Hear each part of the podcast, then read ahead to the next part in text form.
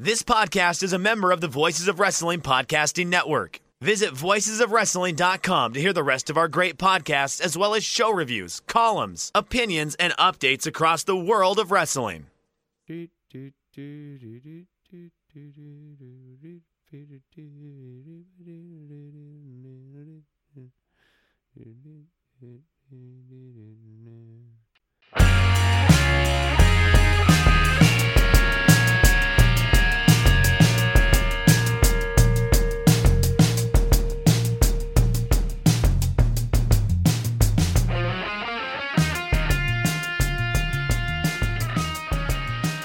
Welcome. It's Shake Them Ropes brought to you by MyBookie.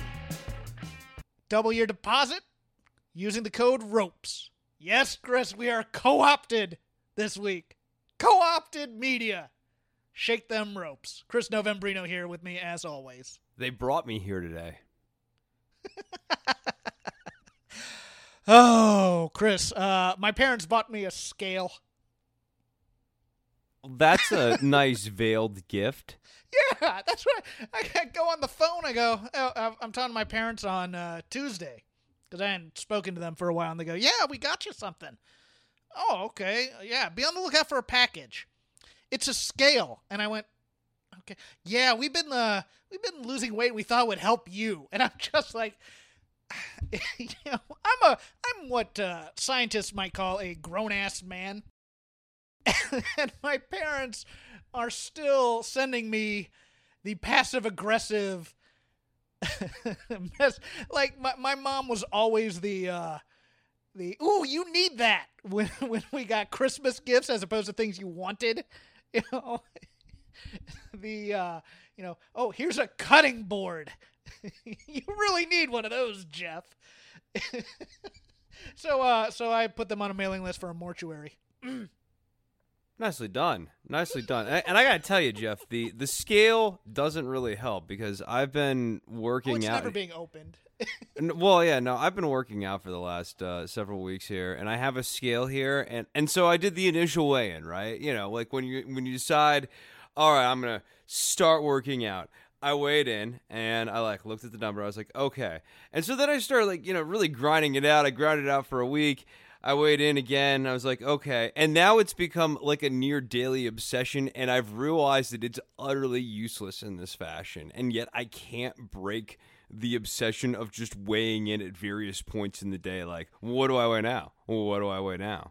Oh, I just worked out. Am I down a few pounds? It's, it's the scale's the worst, man. It it uh it lies, or it doesn't lie, but it doesn't tell the whole truth either. If I did not have a one bedroom apartment in Los Angeles and if I lived on the first floor, I would have just bought a gym type elliptical and put it in here. But since I have downstairs neighbors, you know, I, I just, yeah, I'm, it, but it's been hard for me because I'm, oddly enough, everybody thinks because I have certain opinions on things that, oh, you're, you're probably going out there and, and you know defying mask orders right mr contrarian? It's like no i've been fairly locked up since march maybe even end of february. I was i was more frightened of this than anybody that i knew. Um What got me into trouble was I really refined my cooking skills during this time. oh yeah no no like i i you know if you go into like a cooking desserts period I haven't done that. I haven't cooked desserts. I've just gotten like way better at barbecue dishes and like I started experimenting with doing like Asian cuisine and that sort of thing a little bit more and just looking up recipes, watching different cooking videos on YouTube and getting inspired to try different things in the kitchen and like I've gotten much better at cooking, but it shows. yeah i uh i just eat meat and cheese that's pretty much all i eat so yeah uh but yeah i still gotta love my parents i don't know how but i do I think Uh, it's good to love your parents. Uh, it generally is. Generally, you know, generally, yeah. I'll, I'll put the proviso in there. I, I, in general, it's good to love your parents. Well, I mean, I remember my dad once came out here for work when he was working. He was working for Sodexo still, and he we're in a ho- we're, I'm at his room and we're getting ready to go out to dinner. He just he looks at me. And he goes, "You know what? I'm surprised you never went to prison." And you, there's no response to something like that. I'm like, where did that? Well, you know, you had a bit of a temper growing up. like, I'm like, you thought I was gonna go to prison at some point? Okay, you know, I, I it's just one of those things where they're casually cruel without meaning to be. And it's it's just one of those things where like this week it got to me for some reason. I don't know why. I'm, I'm like I said, grown ass man, middle aged man, still kind of mad at his parents. So anywho, uh, R.I.P. to the great Bullet Bob Armstrong. Um, he is a wrestler, very influential, especially in Georgia. Very, especially during you know early '80s Georgia and also Continental in the mid '80s, I believe. I he's a guy in my youth fandom. I always dreaded when when Bob Armstrong was coming in, because you looked at him and he's he was my age at the time. I think the first time I, I saw him, you know, he has he had dad bod and he was in a singlet and he looked ridiculous. You thought because this is where growing up in the steroid era warps your brain because you look at the guy and you go, oh, he's just some old guy who can't fight, whatever. And this was in the NWA when he'd come and he'd team up with Brad in like the Crockett tournament and he'd have, you know, occasionally a program here and there. And then as I got into college, he was uh, he was the commissioner in Smoky Mountain Wrestling, and he'd do the same kind of things he was doing elsewhere. You know, he'd you know he he had legit tough guy credibility because he was a Marine, and he was definitely in shape, and he you know he you know he could talk. He's one of those old school '80s, '70s, '80s guys that. Uh, you, you can tell the greatness of a promo by the number of Jacks and Daddies in them. You know, Daddy, brother, Jack. I'm gonna see you at the Omni, whatever. But there'd always be an angle where he had to leave the promotion or he got suspended and he'd come back under a mask as the Bullet, and George Thorogood's "Bad to the Bone" would play over the speakers, and the crowd would go nuts. And as I've rewatched some of the early stuff and tried to become an early historian or amateur historian in some ways. I love Bob Armstrong. He does he gets so much out of doing what we like to call so little and by that I mean the basics, arm locks, you know, tags, working the crowd.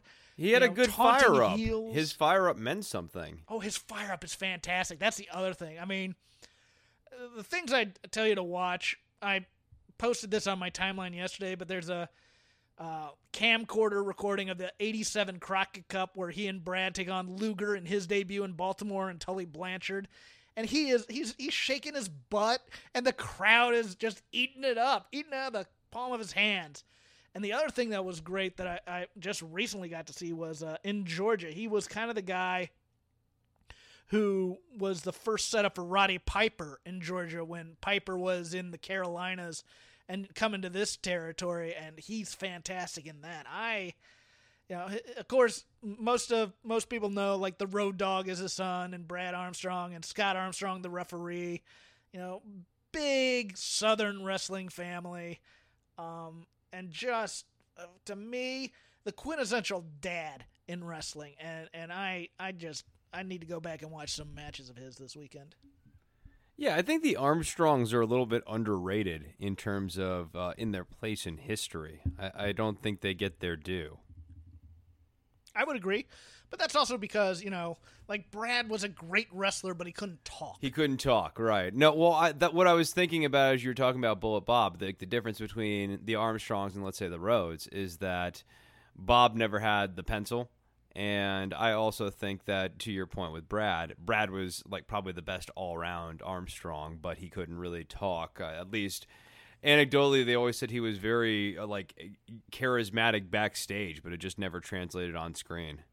Well, the thing about Bob Armstrong is he's very understated in his promos, but you believe him. And that's all you really need in a great promo guy is, you know what? He's you know, he's not screaming and yelling, but he's intense and he means it. And I, I, think there's a lot of that missing to me in, say, the two major promotions promos around. And, like, for an understated guy, the guy you put him against is the bombastic fella. And that's why it always worked with, with Roddy Piper. That's why he and Cornette were such a great duo in Smoky Mountain. You know, the understated guy who means what he says versus the bombastic heel, that's just natural wrestling 101. Yeah, absolutely. Especially when the bombastic heel does not mean what they say. That's what makes Cornette such a good foil.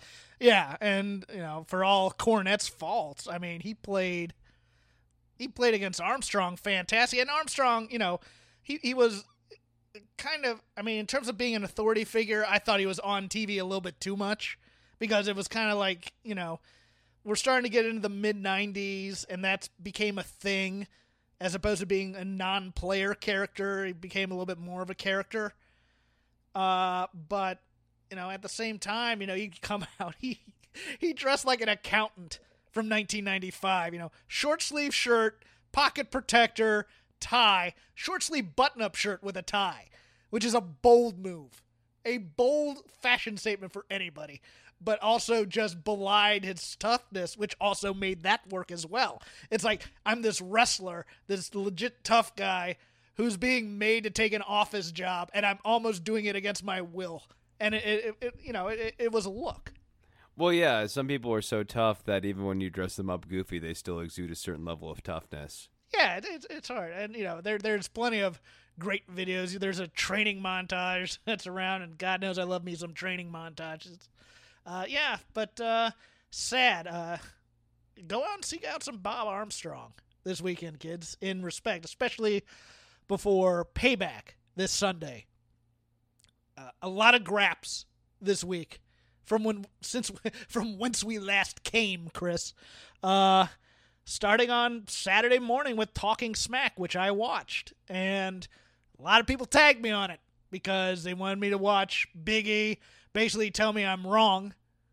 I'm fine with being wrong about about uh, you know Kofi needing to put on more main event cred, and also Biggie in order to uh, really establish himself as a star. Look, I don't have to work there.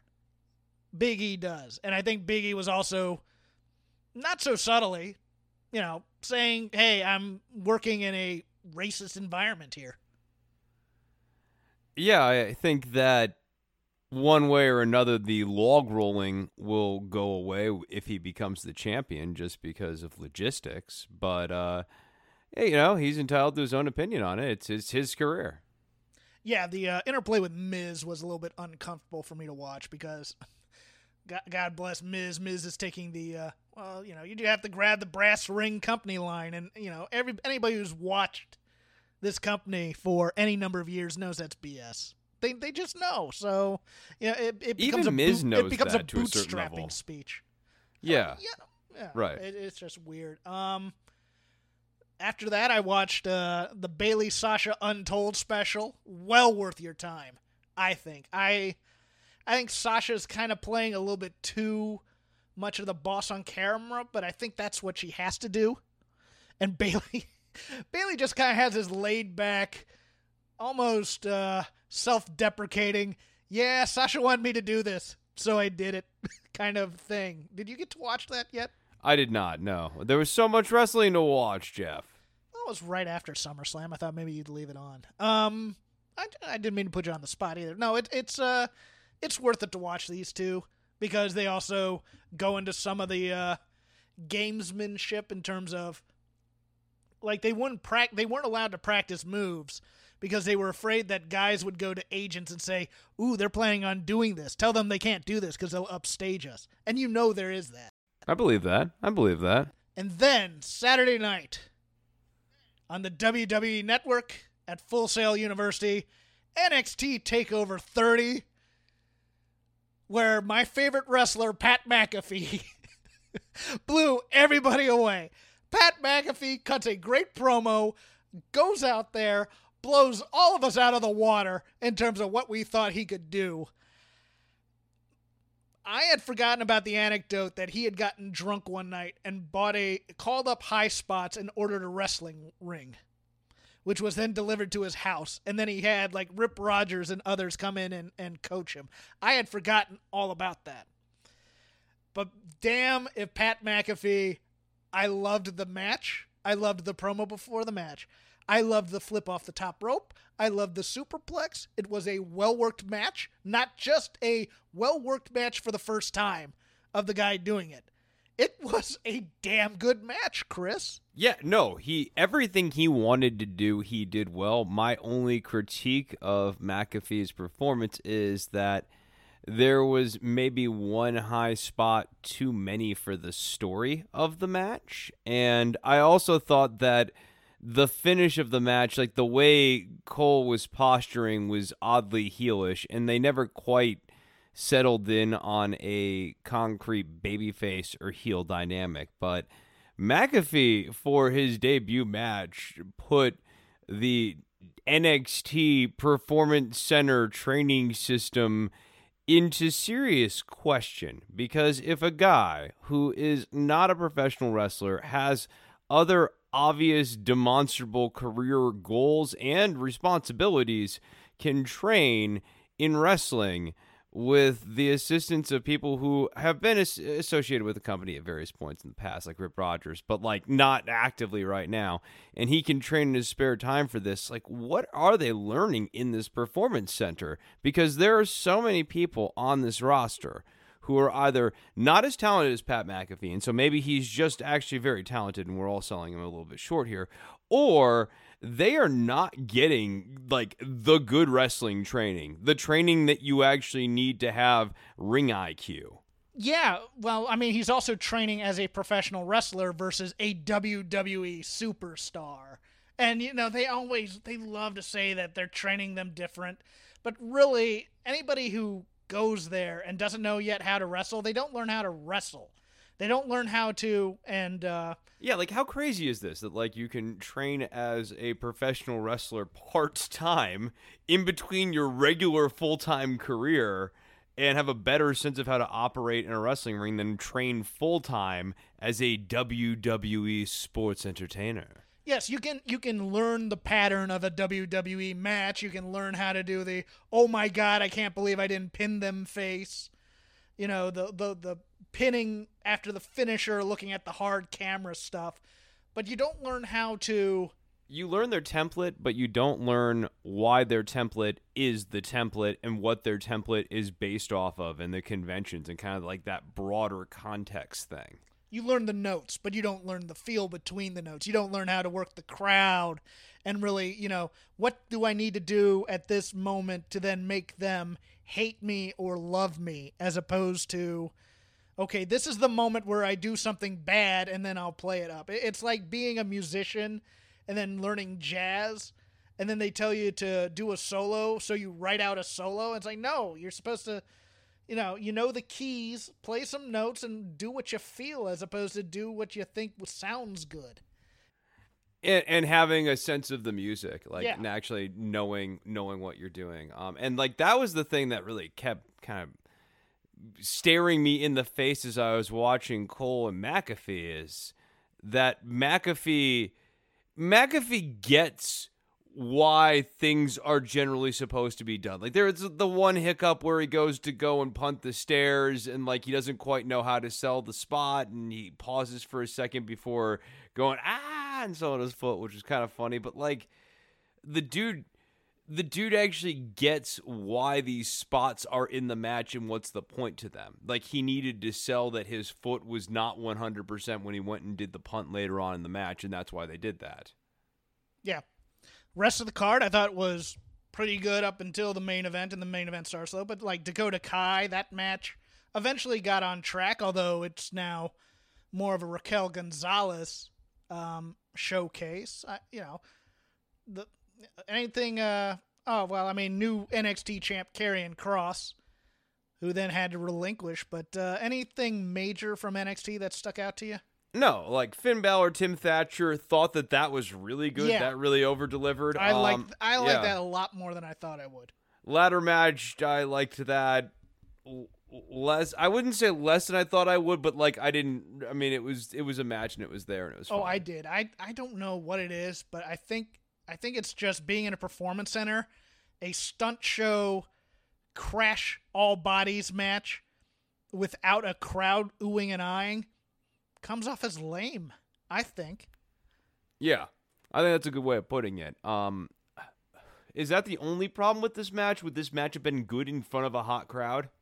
Uh, That's that's what I was thinking too. Is like I was trying to like transport it into my mind back to 2017 or whatever. It's- like would this have been hot? I don't I don't know. yeah, it's too much. Now it's my turn to do this spot. Now it's your turn to do this spot. Take me out so that this other person can do their spot.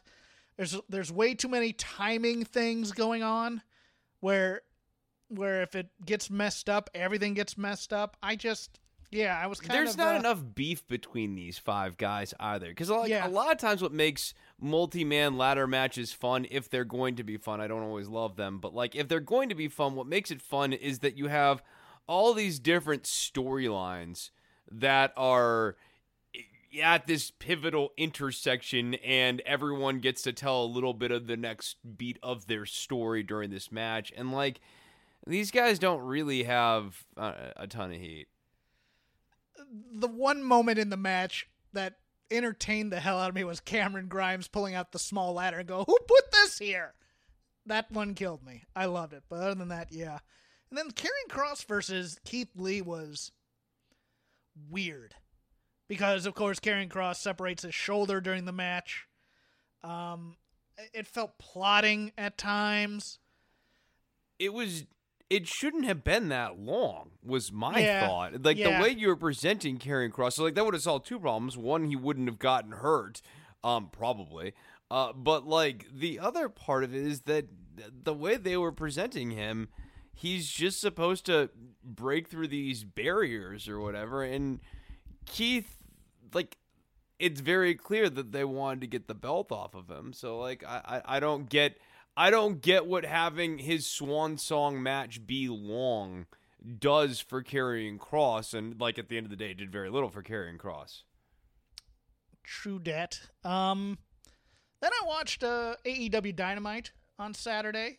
I thought, I thought it was a good show. I thought it was very solid. I thought it was very entertaining. I love Thunder Rosa's coming in. I think that's going to be a great little match with her and uh, Shida. I thought Cody and Brody Lee was everything it should have been. I have no problem with a guy coming in there and just running a guy over and taking a belt to establish himself. My favorite little moment was uh, the locker room interview with FTR and Tully, where Dax just marks out just for a second watching Tully start his promo. And I went, God, that guy must be thrilled right now. But man, what an entertaining Saturday night I thought for wrestling. Yeah, so this was like good AEW. What what a difference between the two different AEW shows. we'll get right? to this. Yeah, yeah, right. No, no, like we're on the good one right now. So let let's stay there. Um, the one down point uh, on the Saturday show was the announcement of the Mimosa Mayhem match, which is a match format that like who needs to see this, and it's gonna be. Uh, a tank of orange juice, 80 gallons of orange juice with 500 cases of champagne, and you can win by. It's a dunk tank match, Jeff. It's a dunk tank match. It's an orange juice dunk tank Chris, match. you're gonna have some fighting words with my friends because quite a few of them love this. I, Oh, good- I, good for I, I them. reacted. I reacted the same way you did, but I think this is now Jericho's spot. Is comedy mid card heel guy. Well, then he'll have to get funnier. I think we're gonna get to that too when we get to Wednesday, huh? Or Yeah. Thur- yeah. Um, yeah. But okay, real quickly though, uh, one last good thing. I think that having Mr. Brody Lee murder Cody in this match was really good. Um, Yeah. Even if you didn't like love every single beat of the like stretcher job thing, I liked it, and they kept him off on this episode of Dynamite. So like, I don't know, give him credit on that. Um, I like I like the big, surprising, decisive victory for Mr. Brody Lee. Uh, for me, it helped reestablish the Dark Order as something that entire beatdown with the stretcher and the celebration, at least for at least for a Sunday few to nights. Thursday. Yeah. at least for a couple nights, I, I I was really like, oh, good, a main event heel stable that takes things seriously. Yes, that's exactly what I want. Um, across the board, I thought the numbers were pretty good for both AEW and NXT on their nights. We have about 1.5 million people, and they're split between the two brands, and they get their half every week. I'm, you know, yes, the, the demos are slightly different. I get that, and I get that the demos are better for AEW, and uh, they're winning the Wednesday night stuff. But when you move these shows to different nights, the audiences seem to follow. I think that's or you get new fans from one watching the other. I don't know which is which, but um, you know, I, I think it's a positive for both. Yeah, I think it's good, and I mean, you know, the, the the elephant in the room is still like the WWE main roster stuff is still outdrawing all the Wednesday night stuff. SummerSlam enjoyable, especially especially because God knows you and I and others drag down these main roster pay per views. I thought SummerSlam was an easy watch. I thought all the women's matches were great, including Sonya and, and Mandy Rose doing uh, doing ECW out of 1999. I think it was a Tajiri match I'm thinking of, uh, especially with that uh, throwing the chairs across the table spot. Uh, you know, Sasha, Bayley and Asuka are fan friggin' tastic. God, they're great. I thought the the uh, I loved the ending of of the Randy Orton um, Drew McIntyre match. Simple backslide beats him. The only thing I would have done different at the end of that match is I would have had it been a little bit more sophisticated of a pinning combination than a backslide. But I have no problem with the finish being a pinning combination, especially for the babyface champion. Like that makes perfect sense. WWE got a little bit in its own way with the Sasha Bayley thing. Basically, the story is there that she doesn't help Sasha, but that's also not what the blocking suggested the blocking was either. not there, and they're still putting this over on commentary. Oh, Bayley chose not to help her friend. No, Bayley couldn't help her friend because she got Asuka's butt right at her. Like, if anything, Sasha should be mad at Bayley.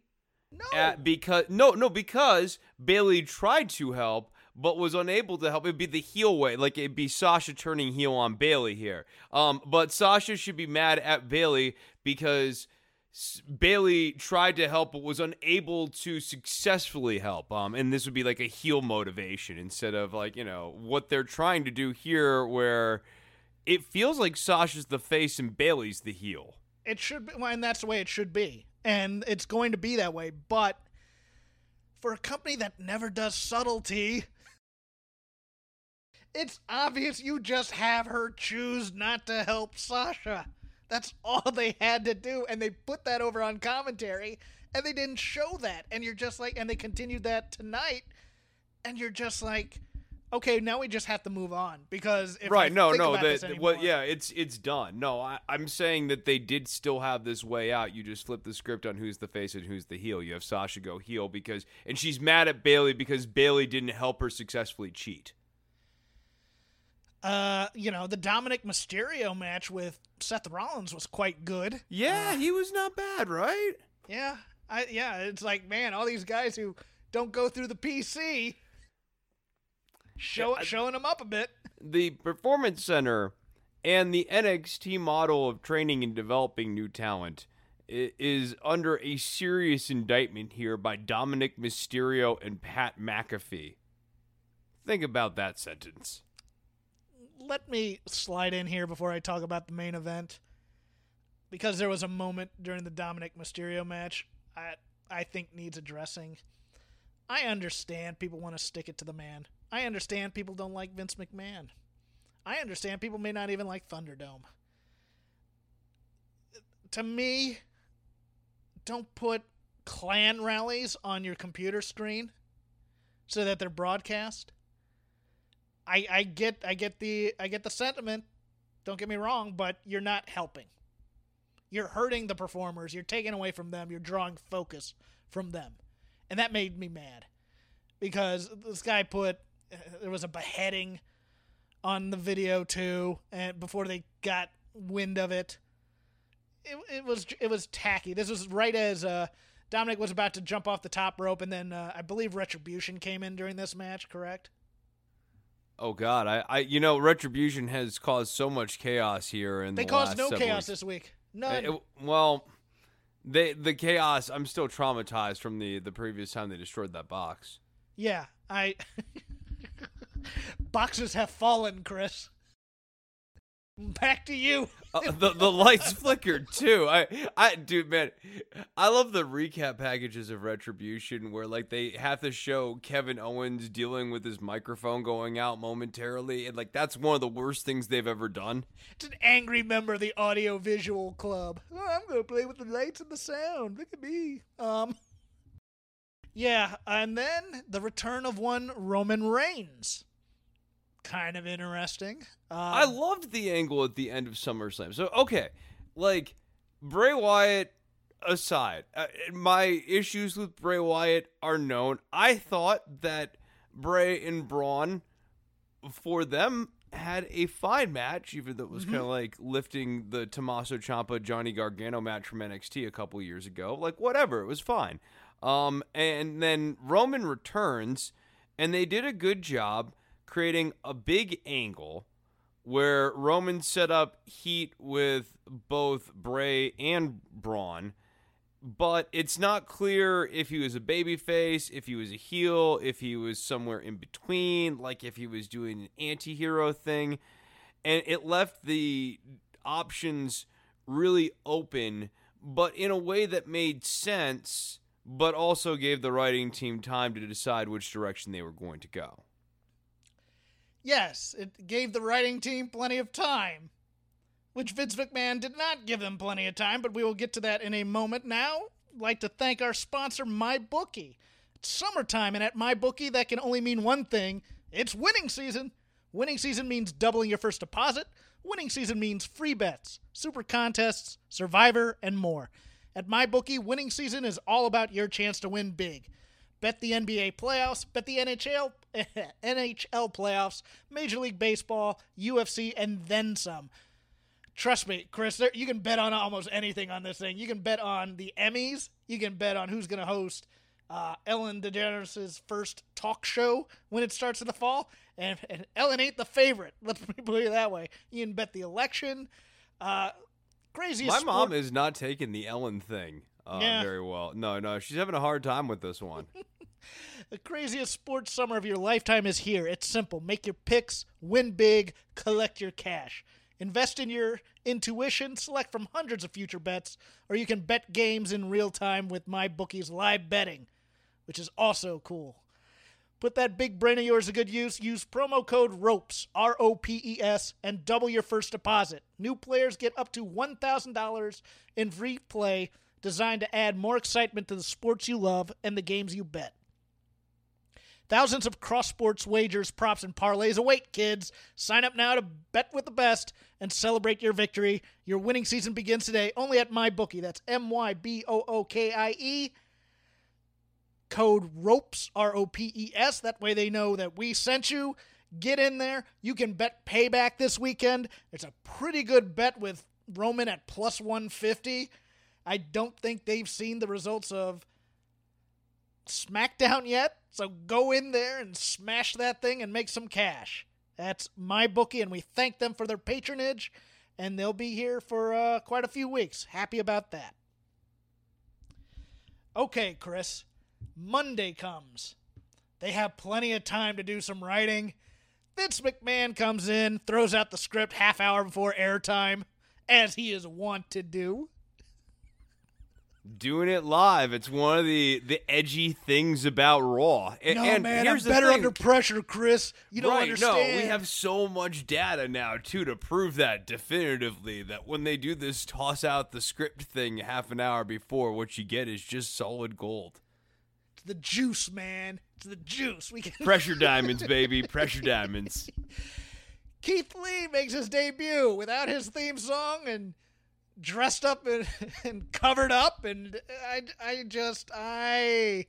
Vince doesn't like Keith Lee, it feels. It feels that way. It feels like, well, I think he might like him, but he's fat. And God knows we can't have beefy boys on TV with a little bit of a gut. Can't have Vader out there. He's not a badass. I just, and that's what it felt like to me. The bodysuit, I looked at that and went, Vader. He thinks he's.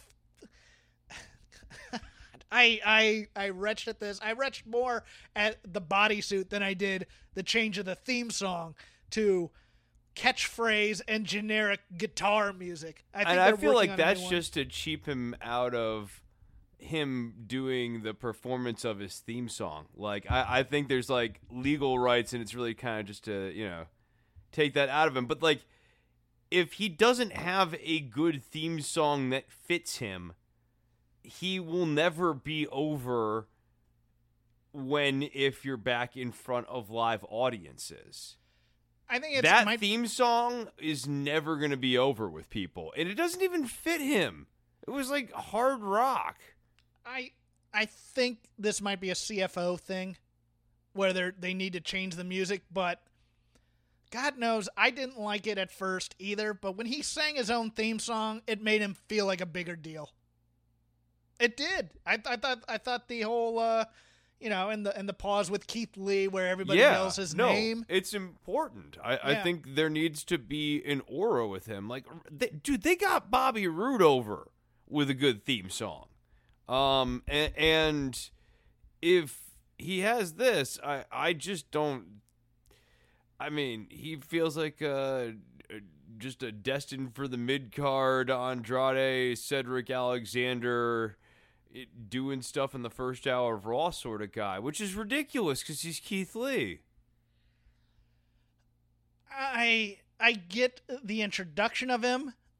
I didn't like the promo either. I think it's a little bit too "Hello, Mr. Orton." Blah blah blah blah. blah. It's like uh, it's this weird passive aggressive thing where, hey, remember me? I kicked people's butts in the Rumble, and you just hurt my friend. It's weird because he's there in the buddy role Yeah. as the guy who loses before Orton goes back and challenges the main star of the movie. He's Donald Gibbon Bloodsport. He's the guy that's gonna get his butt kicked for. I got this. I can beat him, man. I no, man, you're man. not. You're not ready. You're but your leg, ready. your leg's hurting right now. nah, man, I got. The, and then, I have the heart of it. I'm a former champion. I can do this. And then he just breaks his leg in half, right? Yeah. tears it off, and throws it around, and just, yeah, he got what four minutes against Randy Orton before the run-in, and you're just like, nah, that doesn't make you a star. No, no. He's he's been put into a match. support. Yeah, yeah. Randy Orton could totally lose a match. Yeah, I, Randy Orton's a Teflon guy, kind of like Asuka. You can give them the occasional loss, and it'll do nothing to hurt them. I don't understand why you couldn't have Keith Lee beat Randy Orton in a distraction finish in his first night on Raw. Like I, that wouldn't affect the Drew McIntyre Randy Orton program at all. It would give you the option to insert Keith Lee if you wanted to, um, and you could have it kind of be like a yeah, Drew, you did a good thing, but it kind of bit you in the butt sort of situation. But uh, like instead, you have this non-finished thing and it feels like okay now keith lee will have another match. Well no they won't because there's another pay-per-view this weekend. But why insert keith lee into this program? I, i'm really lost here I was expecting an RKO. I gotta be honest. I thought he was. Oh, yeah, be I thought he dead was on the first lose. night. yeah i thought he was gonna lose no i, I mean he inevitably loses right like, like he does not beat randy orton He might lose Sunday. keith lee Yeah. he might lose Sunday. I, I, I just I don't know. I, I just I've watched it. I went nah. Not not the thing that uh, was the worst, but I'll get to that. But uh, where do you fall? Because I honestly I go back and forth on this. Okay, Drew McIntyre got punted three times in the head. Are you uncomfortable with that due to concussion stuff, or do you say it's fake? yes not necessarily because of the concussion stuff okay here's my Does angle on it, it. does it get him over? it, this was my thought about the concussion angle is that he should be concussed at least in WWE kayfabe right now. So he should be unable to be in the match Yeah. on Sunday. I, I mean, like I wasn't uncomfortable. Like I, you know, like is it good? I mean, it's fake punting, so I'm not worried about like an unprotected chair shot. But if you're going to do the punt and the punt's going to mean anything, then it has to mean that Drew McIntyre's concussed, and I don't know, maybe there's a penalty on Randy Orton too, some sort of deal where like he's suspended for 14 days or something. I don't know. Normal stars get con- normal stars get concussed after one. Drew can take three because he's a real man. I just go, oh, how about you just put over the punt? I I mean, the option. Uh, This might be where they're going on Sunday. Is that the concussions start to bother him during the match? No, no, he's not in the match. It's Keith Lee and Randy Orton. Oh, okay. Keith Lee and Randy Orton. Yeah. Yeah, because he's Hmm. fighting for his friend. They did a they did another weird promo where he got angry, which I liked, but it was just you know it's that stilted dialogue type thing. Uh, Nia Jax, Shayna Baszler will be your tag team opponents for for Bayley and Sasha, and everything about this just I someone is someone yelled at Shayna Baszler, I think, about acting or something like that because she is a nervous performer. I'm watching her and she's trying to remember lines. She doesn't have the swagger necessarily. She's being very cautious with her words and she's doing fish sauce jokes on on Raw Talk. But everything about the Nia Shayna interactions was some community theater stuff, Chris. Yeah, those interactions, and then again on SmackDown when they're Oh. talking to Bayley and Sasha, and it's like a bad episode of Star Trek. They're Yeah. talking people on the screen. Well, SmackDown had a theme of nobody likes each other, even though they're pairing with each other. It's it's nuts. We'll get to that. Any Yeah, other well, thoughts yeah, on right. Raw? That you had? Um, uh, Aleister Black heel turn. Oh, Was, yeah. Um, it was weird. okay, Yeah. I'm fine with it. I, I know, no, I, I think it's I think it's a good place to go. Um, I'm trying to see if there's anything else that Bobby was- Lashley clearing out the underground. Okay with that. Yeah, Uh, but the underground has sort of like lost steam, and I liked it more when it was uh my dude uh Dabba-Kato. That guy, like I, Yeah. I I think I liked the that and the uh who's the other guy that uh Riddick Moss. Riddick Moss. Like I like that format of if it has to exist at all, I prefer that to the skitlet things in the back. Well, I was waiting. I was thinking, okay, I was thinking it would lead to something. Oh, Jeff. Oh, you fool. Oh, you it, ca- it moron. came from nothing, so it's going to lead back to nothing. No, it's just for for Shane there to go. Oh man, that's awesome. Oh man, it's lit. His reactions to every moment is just that. Yeah, it is, and you're just like, "Hmm, okay. we get to Wednesday night and NXT. Interesting surprise: Wade Barrett on commentary, late of the NWA. I I feel bad for Nigel McGuinness. I like Wade Barrett a lot. Don't get me wrong. I I, I was thinking they may put him back in the ring at some point, but I I just I think maybe his time has come and gone, and uh, but uh, you know he I, and, I've just I diverged from you on this one. I I'm always glad to see Stu Bennett, Wade Barrett back on the microphone. no, I think he's good. I, I, no, I, and I think he's good with. Vic too. I've always liked their synergy. Yeah, and that's that's also I just don't know what's going to go on with Vic. Are they going to keep him and dump Morrow? Is he going back to the Cleveland Cavaliers when there's a normal season? I, I just I, I need to find out more about this. To be honest with you. Um, I think it speaks to the general sense of instability, though, in the NXT brand, especially Yes. when you have Karrion Kross opening up this show. Wade Barrett's all of a sudden on commentary. Karrion Kross is dropping the title.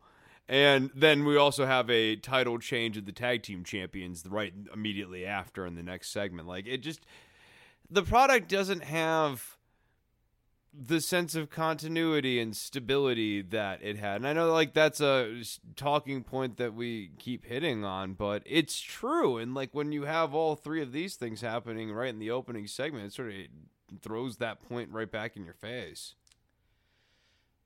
a very time worn warning that Lucha Underground had an issue with. There's an issue with this. You cannot introduce the supernatural into professional wrestling because if it becomes a rule, then you cannot explain that somebody became injured and cannot be healed by the supernatural. And I think that's a big problem with this Karrion Kross thing. I got no problem with him having to relinquish the title, but his girlfriend's shooting fireballs out of contracts all of a sudden, as opposed to, you know, throwing a fireball in the face, which I don't know if that was ever supernatural or not, but it's been kind of established that she's a witch, right? Or a vampire or something? Has uh, we have I, we see, not I don't know that they ever really decided Or what they carrying imply- cross is. Yeah. right. Like they, they kind of imply various things with him, but I, I feel like one of his issues so far has been he talks too much, I agree. and I, I just- think when he comes back, he needs to talk about half as often as he does, maybe a third as often. So he relinquishes the title, separated shoulder, and we will be getting a four way elimination match between Gargano, the returning Tommaso Ciampa, who I believe is now a heel, Finn Balor, who I believe is now a babyface, and Adam Cole, baby. Uh, Face. yes, I think it'll be fine. Um, it'll be a good match. Who, who do you have out of that four uh, taking the title? I don't think it's going to be Adam Cole.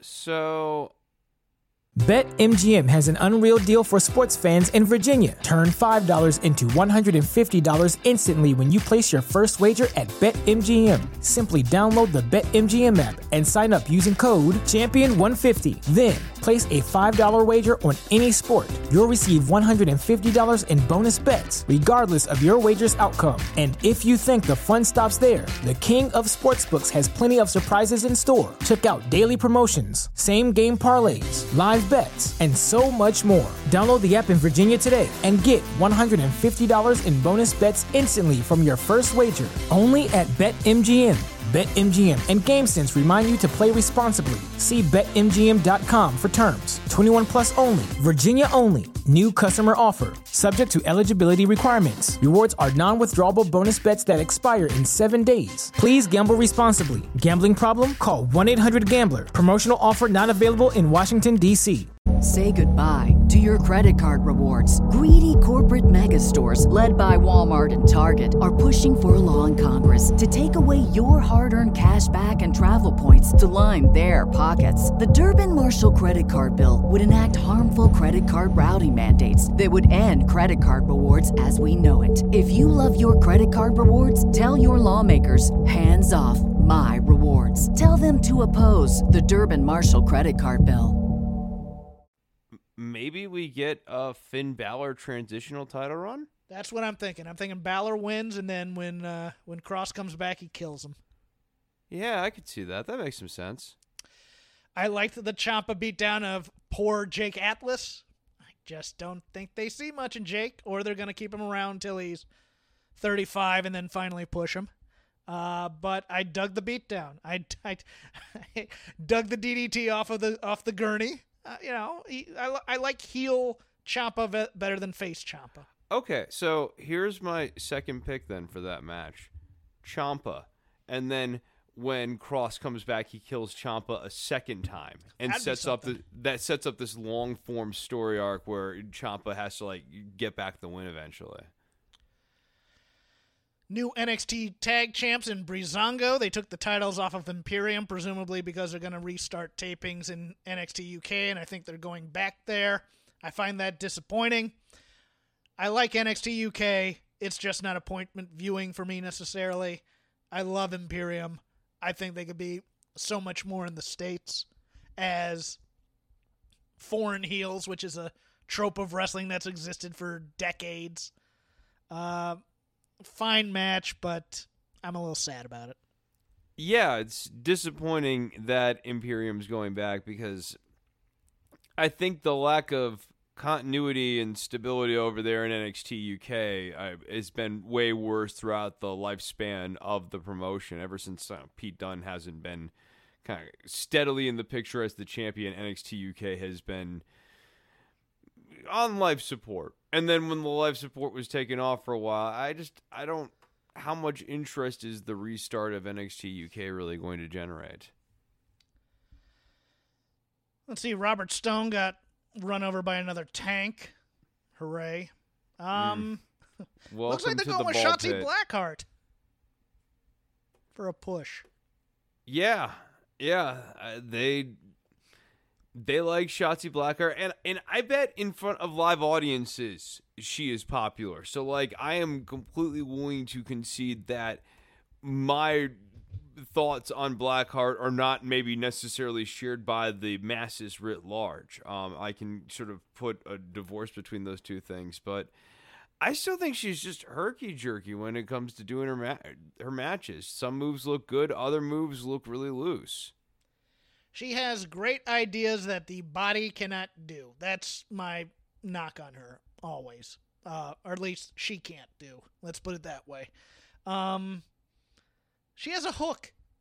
She has a good hook, and that appeals to people who maybe, let's put it this way, used to writing main roster characters such as say Road Dog and Triple H and HBK.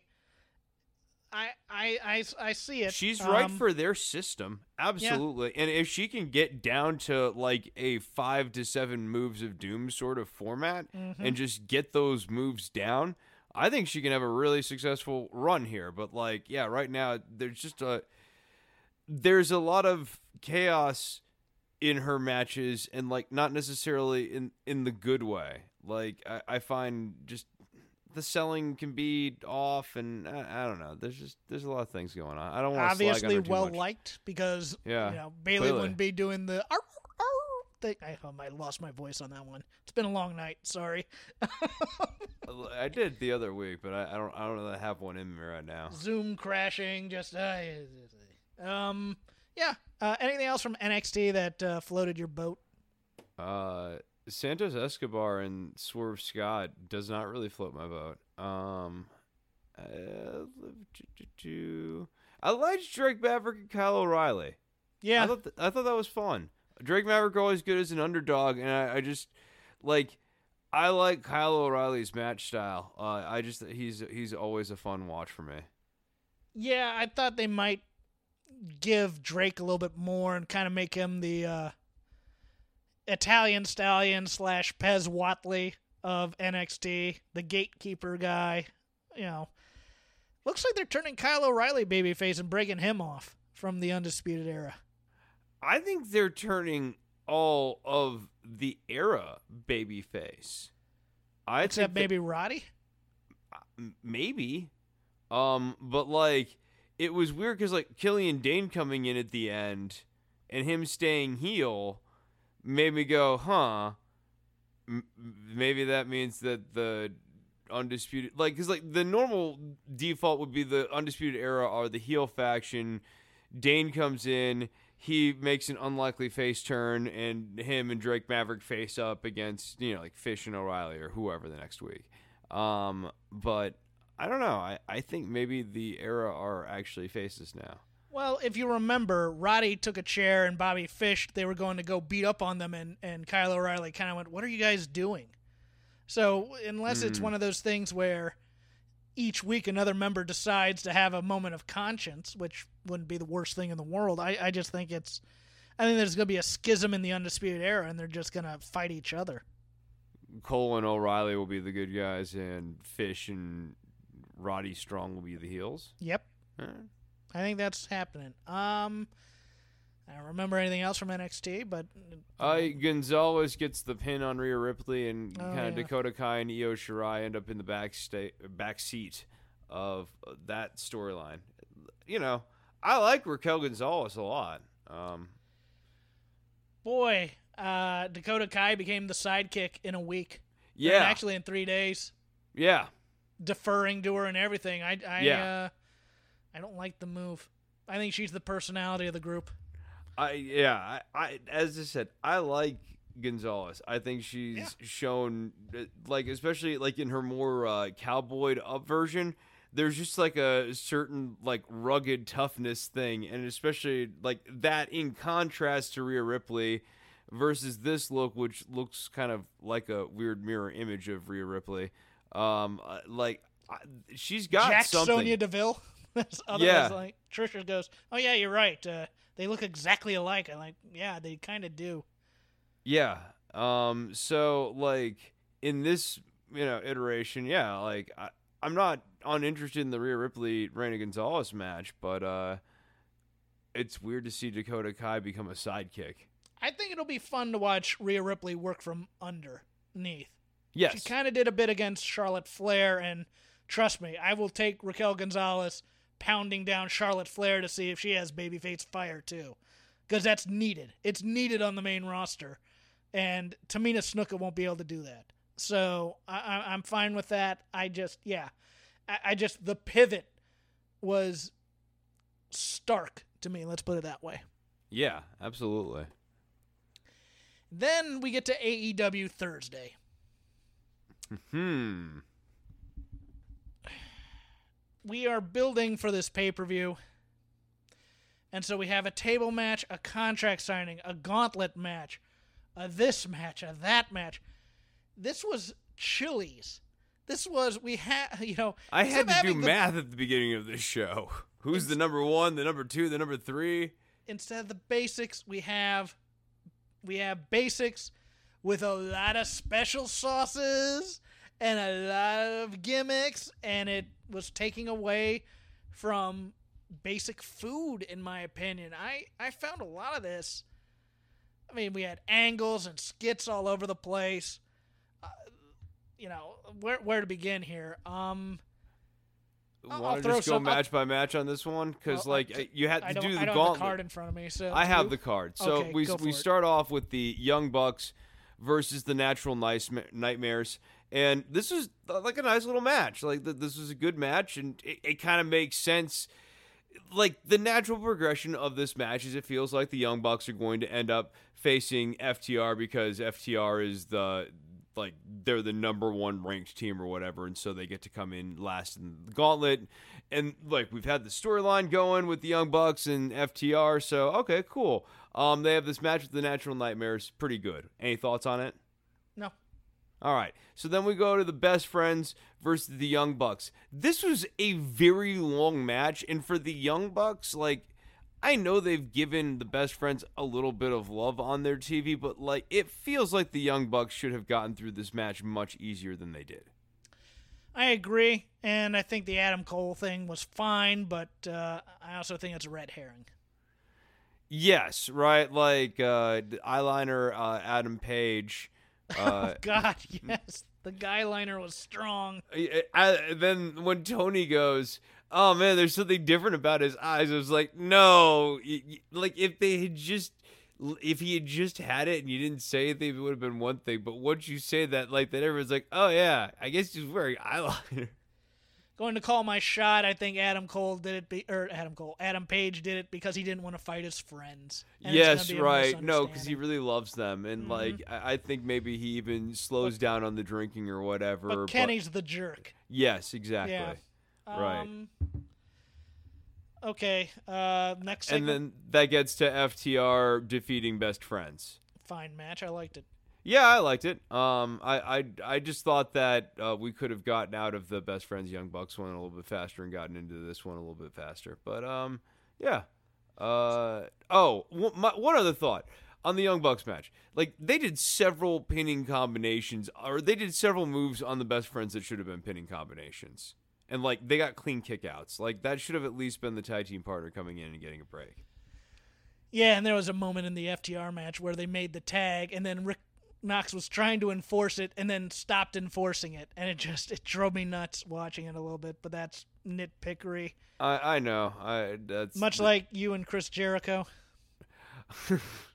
Is it nitpick? is it nitpickery, Jeff? Is I'm it just, real? I'm just trying to set you up for your rant here. Go. Oh dear God! Is it really nitpickery? So, okay, there was the one episode of Dynamite several months ago where Jericho was on with Schiavone, and they had a fun little repartee.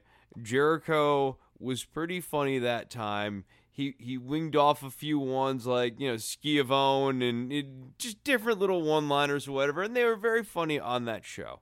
And ever since that one hot night, he has come back and he has retold those jokes that were funny, improvised in the moment the one time, and he's getting diminishing returns on all of them. But this was the worst of all of the shows he's done because he was actively like sabotaging different storylines because he didn't know where he was going with these sentences. Sometimes he'd say he'd hate somebody, and then he wouldn't even know why he hated that person.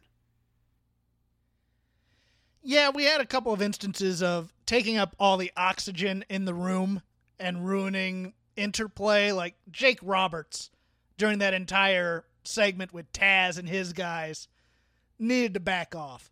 He really did. He he he, oh, he was interrupting guys. He was trying to get over on Taz, and I'm just like, what are you doing? You're not helping your guy. You're helping the Jake, yourself. there's too many managers, right? Like, and the Jake and Lance angle is kind of weird, and like they they've lost a thread somewhere in that storyline. Uh, I think they can get it back on track, but Jake, to your point, talks way too much. Um, the FTW title doesn't mean anything if it never really gets defended. Um, and like you need to see Cage more on Dynamite. Wouldn't mind that. Um, I was happy with Taynara Conti joining the Dark Order. Did she join the Dark Order? I think she is. She better. She's great. I'd, I'd like her more than Anna Jay to do it because I think she's a better character. See, I read this as And I like Anna Jay. Don't get me wrong. I think she's, but I love them as a team. I think them as a team would be great, especially taking out Brandi and Allie. I read this as her um thinking that she was actually friends with Anna Jay and that like they actually had a real friendship going and she's going to realize that Anna Jay is like 100% dark order tanky um and that they're not actually friends. I would do it the other way because I think Taynara Conti, number one, doesn't have a great grasp of English. Uh, you know, she she can speak it, but you know, it's not promo wise her strength. I, you know, I She I'd was like just to like so Jill- sunshiny, happy, huggy, like oh we're buddy. Like she was too happy. She wasn't like bought into the weird culty thing, but then like also like we'll get into Dark Order here in a bit. Oh, is yes. that really a, is that really That's a place you want to be? That's next. Um, we can go down the road for a while though with those two. As kind of kind of like the Colt Cabana thing because it looks like Colt's gone all in. So yeah, I mean, I, I, I'm I'm happy to go down the road for a while, but uh, I was happy. I'm happy to have more Taynara Conti as she gets better, hopefully, because I I think WWE will regret not keeping her around. Although she'll improve as a wrestler, not being in WWE, as we've talked about on the PC thing. Yes, the Dark Order. Chris, I'm watching the promo, and I'm watching Mr. Brodie, and I am my my inner wrestling fan is metaphorically, I will say, getting off on this promo. I'm loving the whole no more indie guys getting a chance thing. The anger, the passion, the hate in this promo, I loved it. I adored it. I'm like, oh, here we go.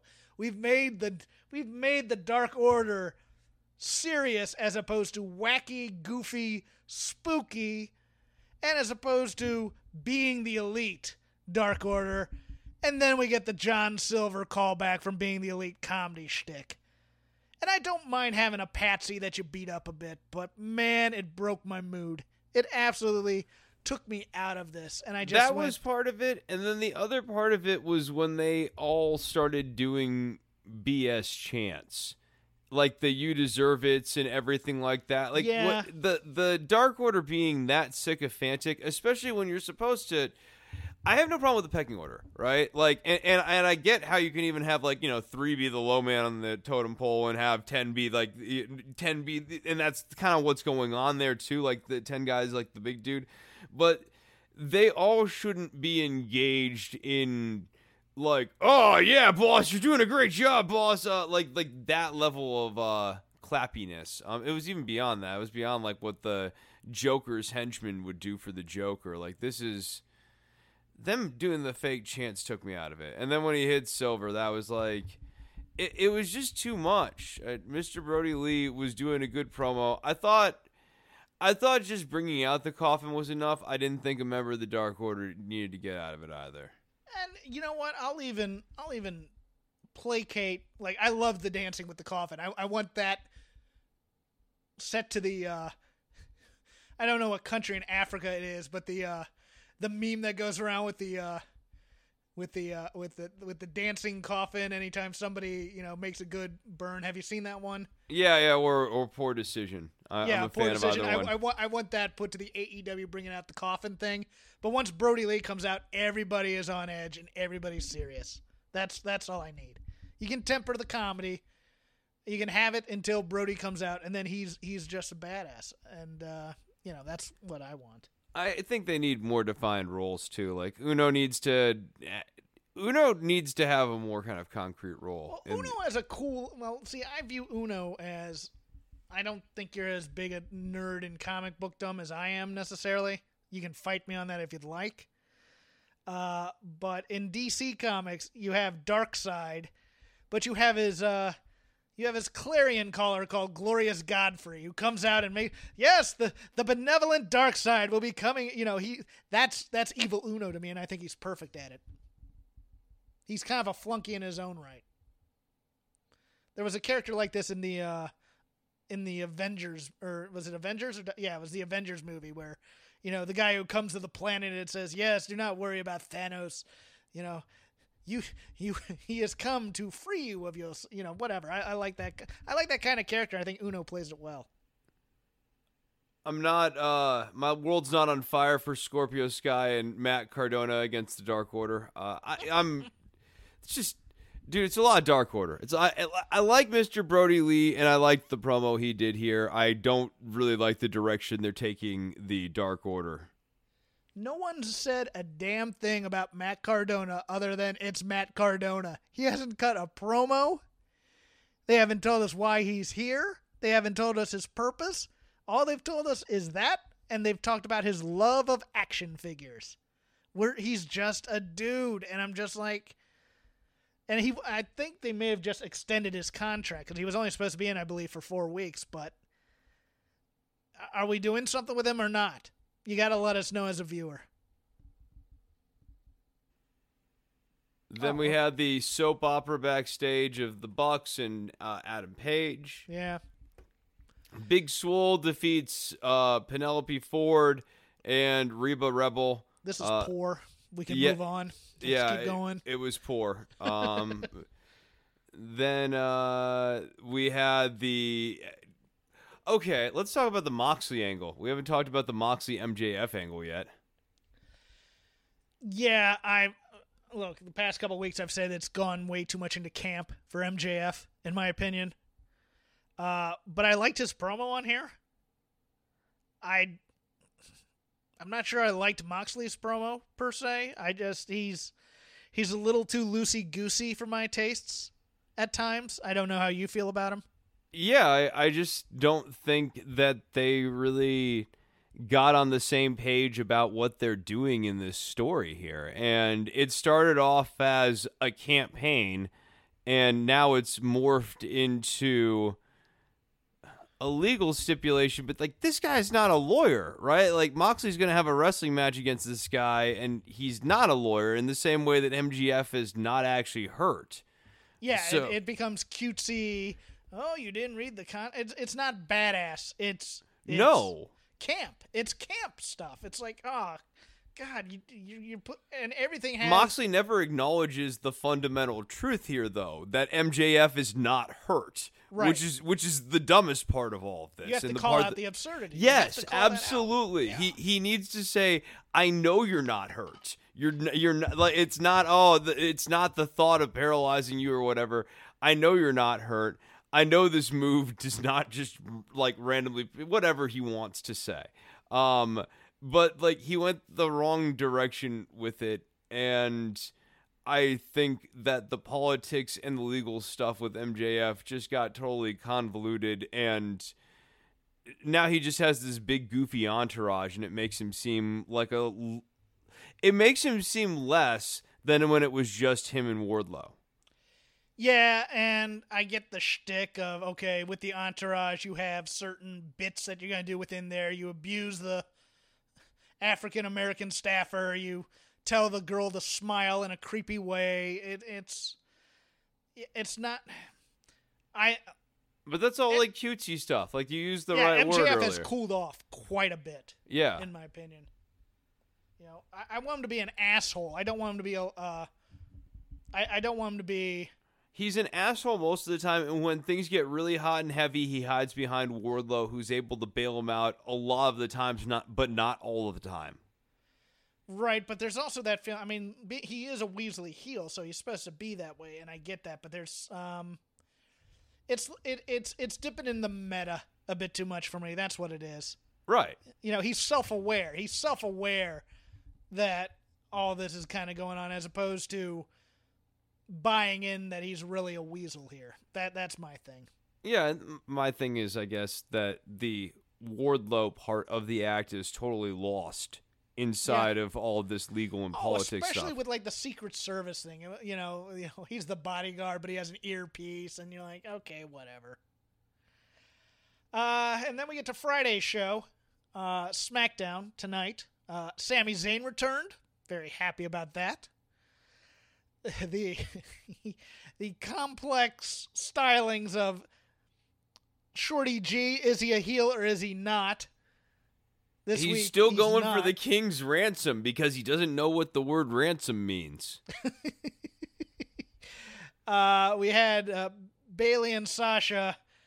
In my opinion, this was a 50 50 promo. 50% of it was really good, and 50% of it was just too staged, not natural enough, a little bit too on the nose with the. Uh, with, with the uh, with the impending doom of it all, as opposed to all the to staring at the belts. yes, like, the yeah, starings at the belts constantly. We get it. Have them try and patch their friendship up while having that as underlying. Just give a glance and let us go along with this ride. Like, uh, we're not stupid. We get it. We've been watching this the whole time. Reward us as opposed to go, oh, yeah, what we were doing here was breaking them up the entire time. It's like, yes, I don't need. I don't need the billboard, guys. Um, but of course, the biggest story coming out of this it's not a uh, what is it? It's it's not a prediction. It's a spoiler. Looks like Roman Reigns is a Paul Heyman guy, which makes this Braun Fiend triple threat type thing. There ain't no good guys in it yet. Uh, but I'm kind of here for Heyman hyping up uh, Roman. What do you think? I am here for Paul Heyman re- rebooting Roman Reigns a little bit. And I think that a full on Roman heel turn, I, I get how some people want to cheer him right now, and I understand why, especially given his personal life. He makes a very compelling babyface on some level. However, I think that Paul Heyman might be able to give him that heel edge that he needs, and it also gives him a bunch of fresh pairings of people to go up against. I have a concern. I think I oh, because we don't know yet if Roman's a heel. We don't. This could be faux babyface Heyman, you know, stringing Roman along until Brock comes in and kills him, type of thing. I hope it's not. I I would love to see heel Roman Reigns here. You know, the Shield, yeah, but you you always knew they were kind of grooming him for the turn. I, I legit kind of want to see evil, evil Dick, for lack of a better term, Roman Reigns, and I want to see if people cheer that. I I think people would cheer him as yes. a heel. Yes. I think Like he would. Yeah, right. I, I think it it would solidify him with that section of the audience he's always had a hard time connecting with. And I think when he turned face again subsequently, you wouldn't be swimming upstream as hard as they have been in front of live audiences for so long. I could see them also just kind of gilding the lily a bit and just kind of making him lone wolf, so to speak, but with a manager. Uh, but I'd like to see him go full heel, quite frankly. I think that'd be my my play if I were him. But uh, look, I I never mind having Paul Heyman on my screen. I know that he can be repetitive at times, but he's one of those guys when he opens his mouth, I'm gonna listen. Yeah, I think he can deliver a 10 minute talking promo and it can actually occupy that time in for like it can connect. yes, and that's, and that's the thing right. that none of these pro like God, a lot of these promos are they're so robotic. Uh, I mean, Randy when Orton, you every Randy Orton promo to me sounds like sounds sounds like they've given him like like like they want him to sound menacing, but he's just half-assing it, and he's just when I go to SummerSlam, I'm gonna decimate you, and I'll give you the three three most important letters in the WWE R K O and you'll never see it coming. Tagline and out. Give me my check. I'm out of there. Heyman, at least, you know, Heyman's putting some life into this dead stuff. Yeah, I don't have to worry about Heyman saying the phrase "head on a swivel," which I, I, mean I've heard it out of a lot of eh, WWE performers over the years, but never has it felt more unnatural than coming out of Matt Riddle's mouth tonight. oh God, there's another guy. It's just like, do do you guys get what he is, or are you just gonna? Because God knows that promo. Oh man, I'm gonna, I'm gonna break his feet and he looks like he just came out of high school. It's like, do you think that stuff is helping him? Do you think that this is building him up in any way? And is that part of the plan? And you're just like, oh my god, what what are you doing? They talked about his disgusting toes. Like, yes. expl- it's not just like I'm gonna break his feet. It was he's got gross toes, which like just saying that about anyone. Uh, especially if you've ever known someone who has actually gross toes is like that that is a damning indictment like no like uh th- that's that that hurts Matt Riddle's babyface tendencies. Let's put yes. it that way. Yes, and you're just like that. That's crap that should never make it on TV ever, ever. You protect these guys.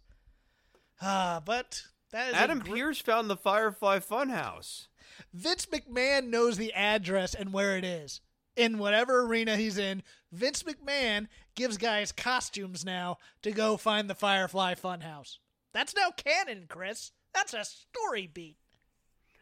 I liked the definitely a poster or painting that Vince McMahon owns of the psychedelic Telecaster behind him tonight uh, in, in his office. I was like, oh yeah, that's definitely something Vince looks at on a regular basis. Did he just put a whole mouthful of rocks in his mouth before speaking? Because God, I've never heard him sound worse.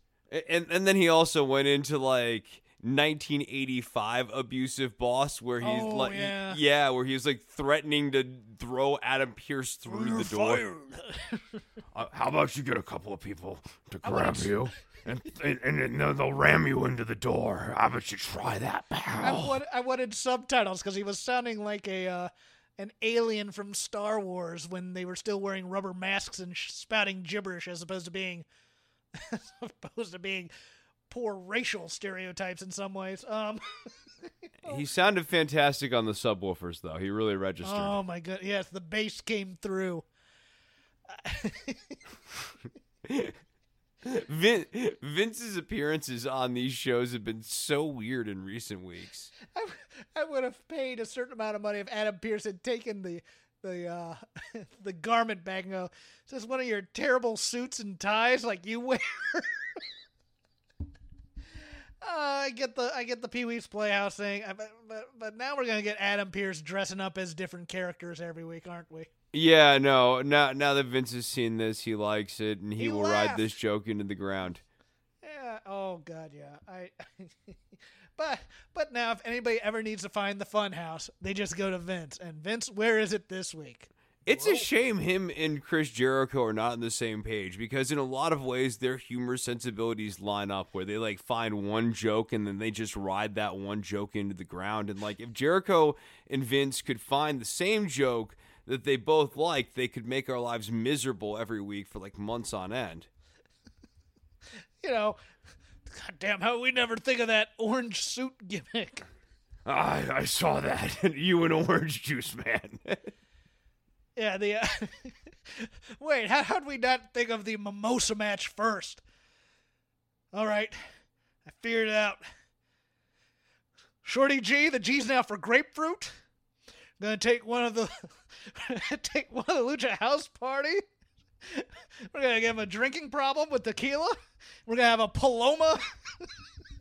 the mimosa match is, is totally tank. a Vince idea, right? Like Vince is if Vince sees that, he might hate it, but like secretly he wishes that he came up with Oh, that. I know idea. he does. I you know he's going. How how come we couldn't think of that for quick? We need a drink. We need a drink combination of some kind to put on here.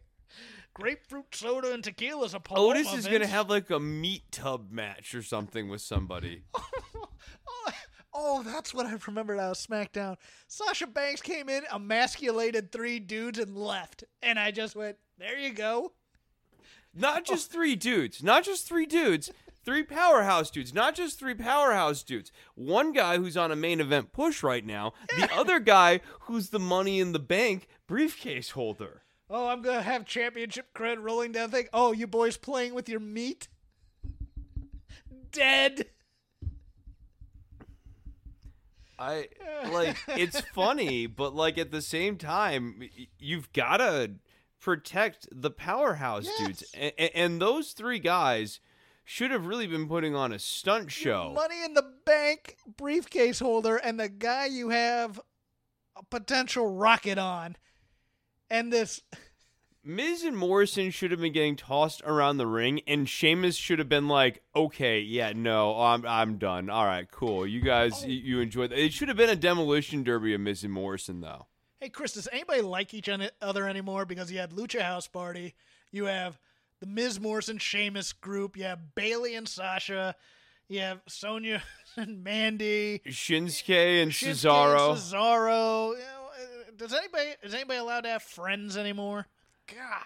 I- I think what annoys me is it's telling the same story. Like you have the original genesis of this story as being like a meme idea, which was Sasha and Bayley, and now it's just rippled into all of these shadow it's drawing plots. focus from Bayley and Sasha. Exactly. That's the problem Right. for me. Is that this should be really your main event angle is this breakup. And you have all these other similar stories that are telling the same story that are going to take away from this riveting thing that look I, I don't know how it does ratings wise in terms of those two and the numbers but i know at least in media and on message boards and stuff sasha bayley and Asuka are the things carrying this company in terms of wrestling fans. Why would you ever hurt that and then you have that happening right now i, I just don't get that Then we had Alexa Bliss and her hair change, which they did need to tell me looked like the fiend because I could not glean that by the pink tips. Well, remember the story of the of the fiend. Whoever he comes in contact with reverts to a previous gimmick, and this looks like Harley Quinn. Alexa Bliss is coming back. Oh, it's not a previous gimmick. It's just they changed because Seth Rollins ran into the Fiend and then he changed into the Monday Night Messiah. Yeah, but he was kind of like, yeah, uh, you're right, you're right. Uh, we have this payback card on Sunday because we have to have back to back pay per views to try and screw over AEW, Chris. So we're getting this thrown together slapdash card. Six matches announced so far, but I'm sure that some will be added. Maybe probably a U.S. title match involving Sami Zayn, AJ Styles, and Jeff Hardy in some way. I'm cool with that, but uh, go through this card, see what you think. Starting off with Matt Riddle versus King Corbin. I got Matt Riddle winning. Boy. He got the upper hand, though, tonight. There is always the chance, though, that Baron Corbin. Need the who- heat. Need the heat, brother. Yeah, and he's uh he he's a guy His he's they sucks. I love Baron Corbin. su- I like Baron he's Corbin. He's not bad, but like his character is so bad that it's hard to really get past that and look at his otherwise passable, if not inspired, ring work. the fact that he takes it so seriously and he looks like he just came off the set of a used DVD player warehouse or something where I'm the king of used appliances and now I'm the king of wrestling. I, I just I You'll not find a better deal in the kingdom of West Chicopee. Come down to Big Al's Appliance Emporium. Near Trenton on the because it would Exit I ninety five. It has to be Jersey because yeah. Um, I got Corbin winning this. And Okay. By by crook, maybe by Shorty G assistance in some Oh, way. and and then that's how he's gonna try to get the king's ransom. and then he's gonna and then Shorty G's gonna be dressed as like a squire. I I, I know this is coming. It's coming. Just give it to me. Uh, Dominik Mysterio and Rey Mysterio taking on Seth Rollins and Murphy. Uh, I think this could over deliver. Uh, but I think they're still setting up for the Rey versus Seth match, so I think Seth and Murphy win this. Yeah, I think that's right. I think uh, that you know it's another by crook thing. I think okay, who gets the pin? Who gets pinned? Is it Dominik or is it Rey? Oh, it's Dominik. Okay, Dominik can take the pin. all right. Because then he goes to the side and roots on his dad. Uh, oh, you know what? Aleister Black may come out and like kick like one of them in the head or something.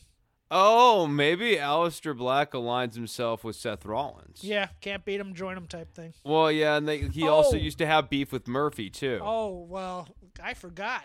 Austin Theory showed up on NXT because everybody problematic is now back, Boy, that was interesting. I was surprised by that.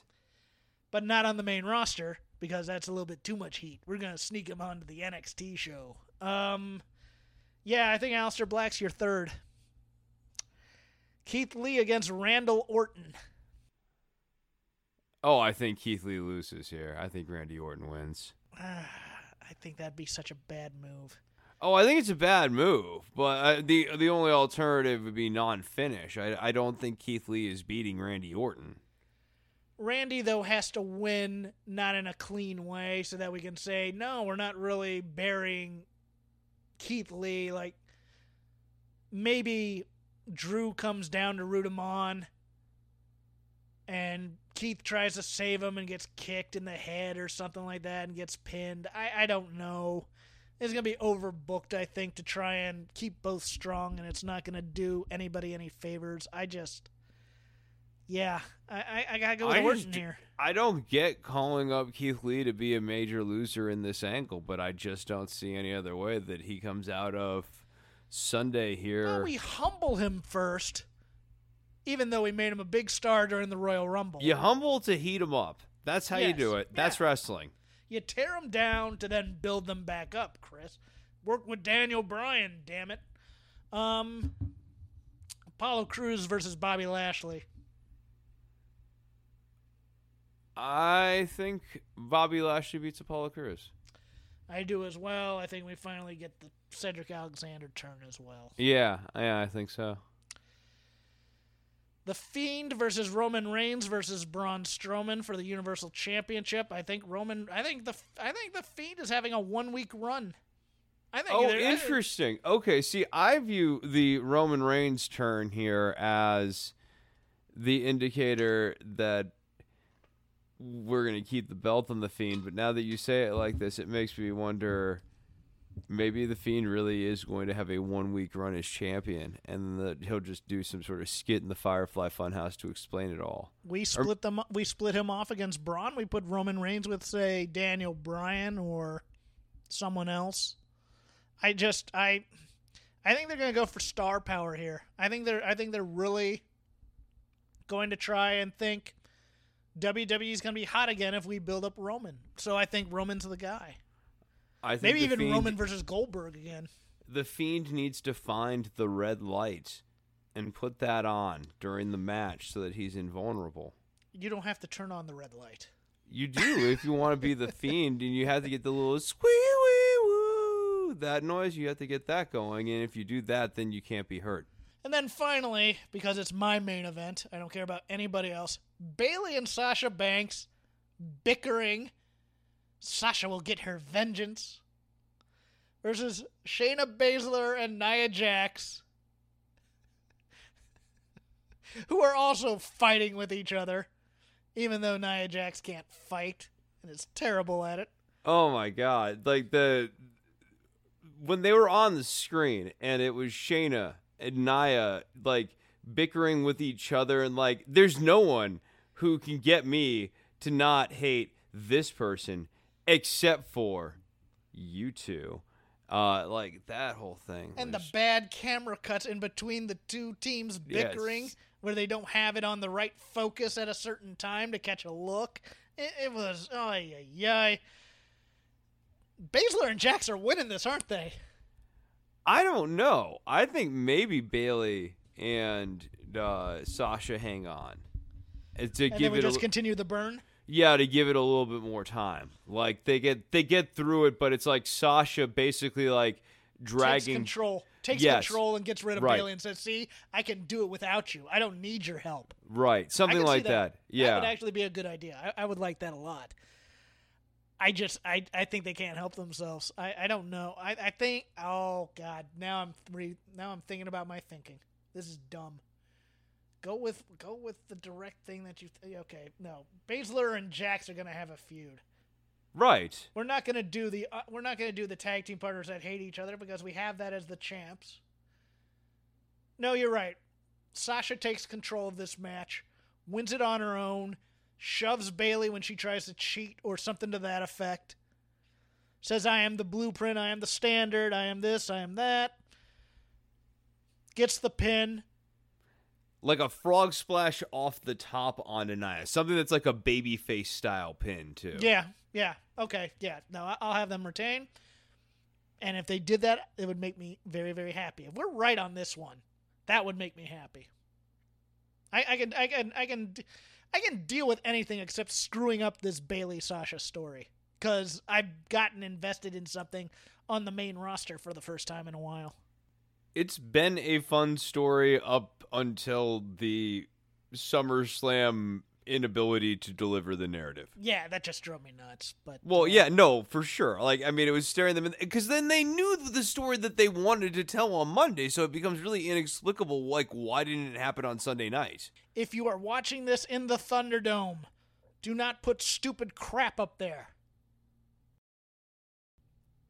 You can follow me at Crap Game 13. You can follow Chris at Chris Novembrino. You can follow the show at Shake Them Ropes. Once again, we'd like to thank my bookie. Use code ROPES.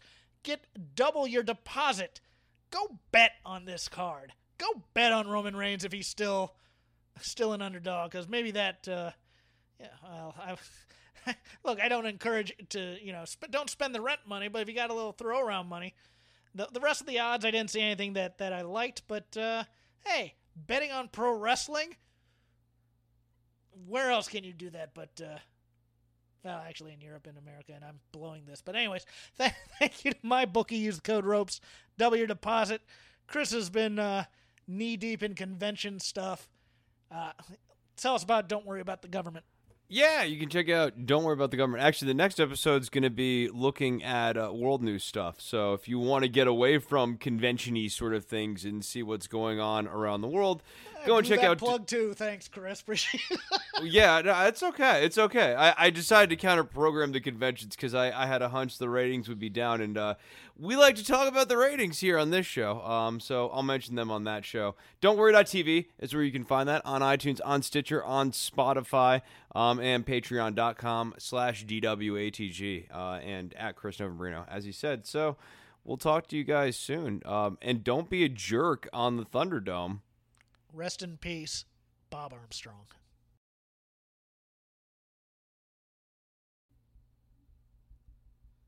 Say goodbye to your credit card rewards. Greedy corporate mega stores, led by Walmart and Target, are pushing for a law in Congress to take away your hard earned cash back and travel points to line their pockets. The Durbin Marshall credit card bill would enact harmful credit card routing mandates that would end credit card rewards as we know it. If you love your credit card rewards, tell your lawmakers hands off my rewards. Tell them to oppose the Durbin Marshall credit card bill.